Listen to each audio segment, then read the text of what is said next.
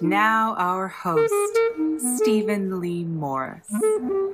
Welcome to Animal Farm, and thanks to the cast and crew of City Garage for hosting this weekly discussion of theater, politics, and pets. Now, um, why pets, you may ask? Well, George Orwell aside, animals actually understand that the, they understand the world they're living in, uh, that, that they don't live in alternative realities or social media silos. Unlike us, they say what they mean and they mean what they say. And for these reasons, among others, they earn our regard and our affection. And quite frankly, they help keep us sane if, um, if sane we are. So if you have a particularly um, intriguing or amusing video of your pet please consider sharing it with us. Um, or if there's a topic you'd like to hear discussed on the show, please send either of those to citygarage.org forward slash animal farm. I'll say that again City Garage is one word, dot org forward slash animal farm is also one word. Jon Lawrence Rivera founded Playwrights Arena to produce and direct original works exclusively by Los Angeles playwrights, and he stuck to this mission for close to 40 years. He has survived race riots, I should say his theater has survived race riots, earthquakes, greedy landlords, and the exigencies of intimate theater.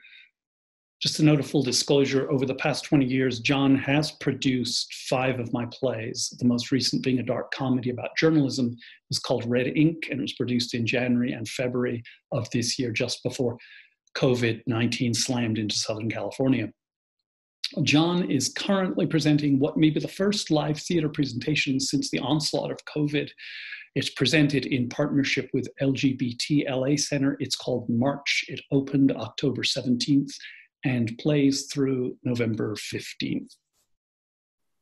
Jon Lawrence Rivera, welcome to Animal Farm. Well, thank you for inviting me. I'm so glad to be here.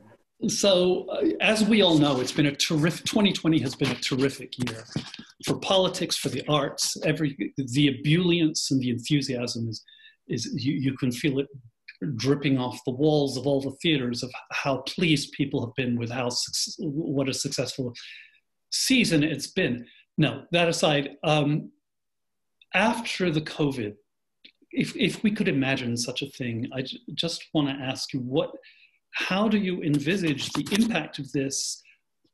Is this an opportunity for us to rethink the models of theater, the affordable ability of theater? Um, g- g- even before COVID hit, much of American theater was um, an antiquated, using an antiquated business model that wasn't working, frankly. There are exceptions to that. For the most part, the theater in this country has been suffering. Is this an opportunity to take a look at the very template, very structures by which we do theater and how to open its doors to, to more people? Yeah, I mean, I think the the conversation we've been having with uh, some of the artistic directors in in town is that uh, this is an opportunity, a great opportunity for us to really rethink what the next move is going to be. And I think yeah. there's a lot of conversation about uh, expanding the diversity of programming, uh, the diversity in leadership, uh, in the way that we present work um, and the kinds of uh, of material that are going to be presented in the future. And in places where we might you know we might be doing that i think the the, the old structure of the regional theater has to be really rethink because that was something that was created by a lot of um, white leaders white artistic directors uh, who created a, a system that was geared mostly for people who have um, a lot of money, which mm-hmm. equates to white audiences. So, how do we really change the the dynamics of theater so that it is really for for the people and for everybody? And uh, what are we going to do in in promoting that? Well, so, Playwrights Arena ticket prices are not really an issue. They're fair as these things go. They're fairly modest. That's right. As, as mean, they I are in. I, yeah, I mean, I think any any of the intimate theaters are are as far as ticket prices. I think we're already at the bottom of how we're you know of how Yeah. we're, we're we're charging people but you know when you have to go to the Ahmanson or to the taper and you have to pay $70 or $80 tickets you know and Yeah. and trying to really figure out how to get uh, people you know um, people who have no resources but mostly people who who have been ignored in in the presentation um, of these theaters you know and uh, having um, having a lot of of seasons where there's probably in a season of like unlike us we have one, we only have three shows per hour season but some regional theaters have seven shows a, a year. And they have seven shows of white of you know straight white men plays and not women not even people of color. So i think that has to change and i think people are actually thinking about you know those changes. And i am i'm beginning to see a shift in the um, leadership of these uh, bigger bigger theaters and even smaller theaters uh, by having associate artistic directors who are people of color or or other senior staff that are people of color who can really help assist in in defining their their new you know their new ways of programming Right. I think what you're saying is very important in terms of access to an interest in communities that aren't otherwise interested. And that's Yes. a way of keeping that makes sense. But if theaters are going to be 70 to 90 dollars a ticket and they're run by all people of color, it's not going to make a jot of difference. I'm sorry. It's, I'll get No. off my soapbox. But That, no, that is that is for sure, and I think that is the big issue of trying to figure out how do we make it accessible. Because if you are doing, if you're doing a, a you know, if let's just say if you're doing Gem of the Ocean and you wanted African Americans to come and see it, and their Yeah. resources are very little, and how do you expect them to pay a hundred dollar ticket to see Phylicia Rashad do the play? You know, you need to figure out how do we get them there with $20 tickets yes. and not just 10, 10 tickets set aside in a 750 seat theater for those people who can get the hot ticks for you know and there's like 20 seats available for that like how do you get 300 seats at $25 so that Yeah. people can come and see it you know and it's somebody pay, somebody's got to pay for it. Somebody has to pay for it and somebody you know trying to find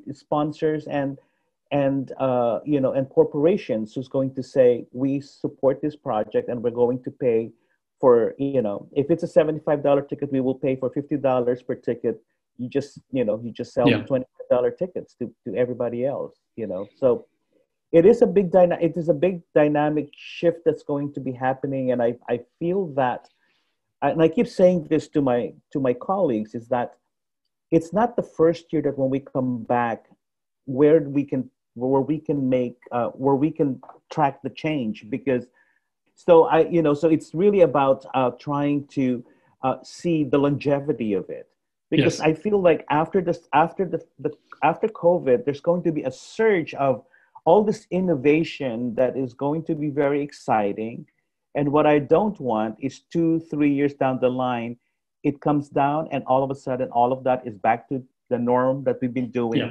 yeah. before COVID. You know, so that's where the true challenge is going to be is how do we sustain that? And how So you're we- you're on this group of artistic directors that's discussing this weekly. Yes, I, we- I would be, very surprised if there wasn't enthusiasm for that this, these ideas, or is there? Oh, there, no, there is a lot of in, uh, of uh, enthusiasm about it around it. Um, we meet every Tuesday morning at ten o'clock, and uh, there's about sixty artistic directors that are part of it. In most weeks, we'll probably have about thirty-five to forty that's that's in the meeting all the time, and uh, people come and go, and uh, it's really it's really exciting because we're hearing.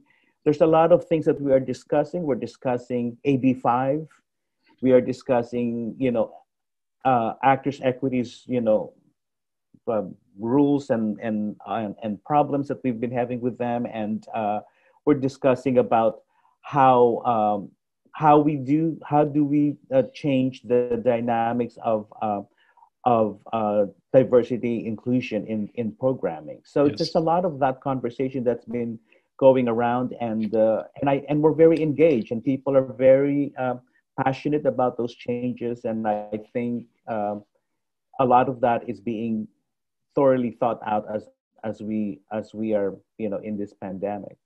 Thank you. Just a point of clarification, AB5 is Assembly Bill 5. It is the, it was designed for the, for, for really Uber, Uber and Lyft drivers as a labor protection amendment to ensure that all those drivers are full-fledged employees, making the companies pay them um, pay them pay the employee taxes and, and, and benefits and everything else and in its perhaps misdirection, it got slammed onto the arts, it got slammed onto the theaters.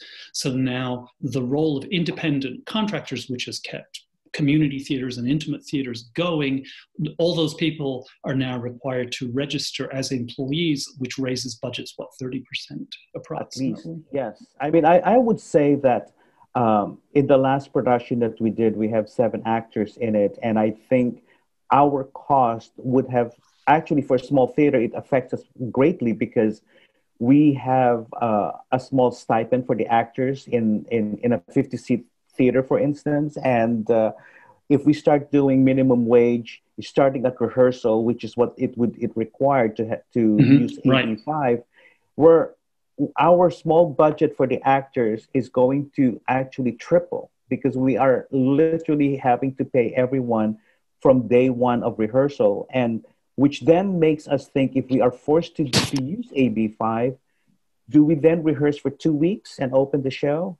And, and what, does that do, that, what does that do to the quality and what does it do to the quality yeah. of the production? And yeah. also, it might work if we are doing Death of a Salesman because you know you can learn all the lines and then you go in and you stage it. But when you're doing a new work like we yeah. do, it's like it, there's a lot of discovery and as you know as a playwright i mean you get a lot of discovery just dealing with you know when the actors are in in in the room and talking about the play. And and imagine as that as those discussions are happening the producer is sitting there going oh my god there's the money ticking away because we're still right. discussing. And you can't say no you have an hour to discuss and then we start staging. I mean it's it's not a corporation. We're not we don't work in that way it's all you know it's all very loose and this is emblematic of a lot of arguments not just ab5 right. but with a, with a union and everything else when exactly. you know coming to the question of what is theater and what is the creative process speaking of which i do we have just a couple of minutes left i yeah. just wanted to talk to your own production uh, correct me if I'm wrong, but this is the first production I've heard of that is actually a return of live performance in the middle of a pandemic. Although in California, the rates, the, the, the positivity rate is probably as low as it's been in months. That doesn't mean it won't spike, but so far it hasn't. So this production is called March, and it is produced in partnership with LGBT Los Angeles, and it is conceived by you um, through play with in a partnership with Playwrights Arena and LGBT Los Angeles. Um, how's that going? It is it is now open. Yeah, we just opened last night, and uh, I, you know, I had this very crazy idea about three months ago that I wanted to. I just couldn't. I just didn't think that I could survive the rest of the pandemic just doing Zoom theater, and so I was, I was, I was determined to do something that was live and and a semblance of of the, the theater that we used to do. So you got something uh, against Zoom. I, I really resent that. Actually, Zoom for me works really well for development work, and I uh-huh. and that's why for Playwrights Arena we use them to to develop material and hear hear new work and give notes and hear it again. So in that way, it, I, I feel like it's very effective, uh, and I think it's effective in in other ways of presentations. But but for me i just felt like i wanted to be in the room in the room with with actors and uh, and uh, present a play where the audience can actually see it live and not virtually. So so in a nutshell how is this working? How are, how are you adhering to the cdc guidelines which i understand we, you are? Yes so the uh, actors are masked. They have a face mask and a shield the entire rehearsal process. So, and they have to be when they come in, they have to be uh, temperature check. Every the stage manager goes as soon as you come to the door, temperature check, and and you know, and then. 60, this is very Fahrenheit 451 It is, and we've even asked our audiences who have seen the show. I, we said, "How does it? You know, how do you how do you feel about the actors with the mask and the shield during the performance?" And they were like, they said, you know, after a while, we just forget that they have the shield and the face because, you know, and I, I just like we do when we go to the grocery store, we just like Yeah. forget that everybody has, you know, that that's a new thing for us. That, but Also, a lot become- of uh, ancient theater that they all wore wore ornate masks, right? Yeah, yeah, yes, yeah, So that has been so it's worked out that way for us. I mean, because we even in the staging of it, you Now know, the audience is where the audience is in their cars. Do they get In- out of their cars? they don't get out of their cars. They stay in their car, and everything they hear the, the entire play through their radio, through their FM radio. so they go into a station, and somebody actually, uh, our techni- sound technician goes to every car to just make sure that they can hear it, and then you know, and then we start the play. So And it's drive-in theater. It's it's a it variation. It is drive-in theater. Oh, yeah. Very cool. So very it's cool. It's been exciting. March continues through November the 15th. And um, Jon Lawrence Rivera, thank you so much for uh, joining us in our inaugural. Our uh, inaugural episode next week, we will have Rob Weinert Kendt, the um, editor of American Theatre Magazine, joining us. And until then, have a good week. Stay tuned for our first pet videos.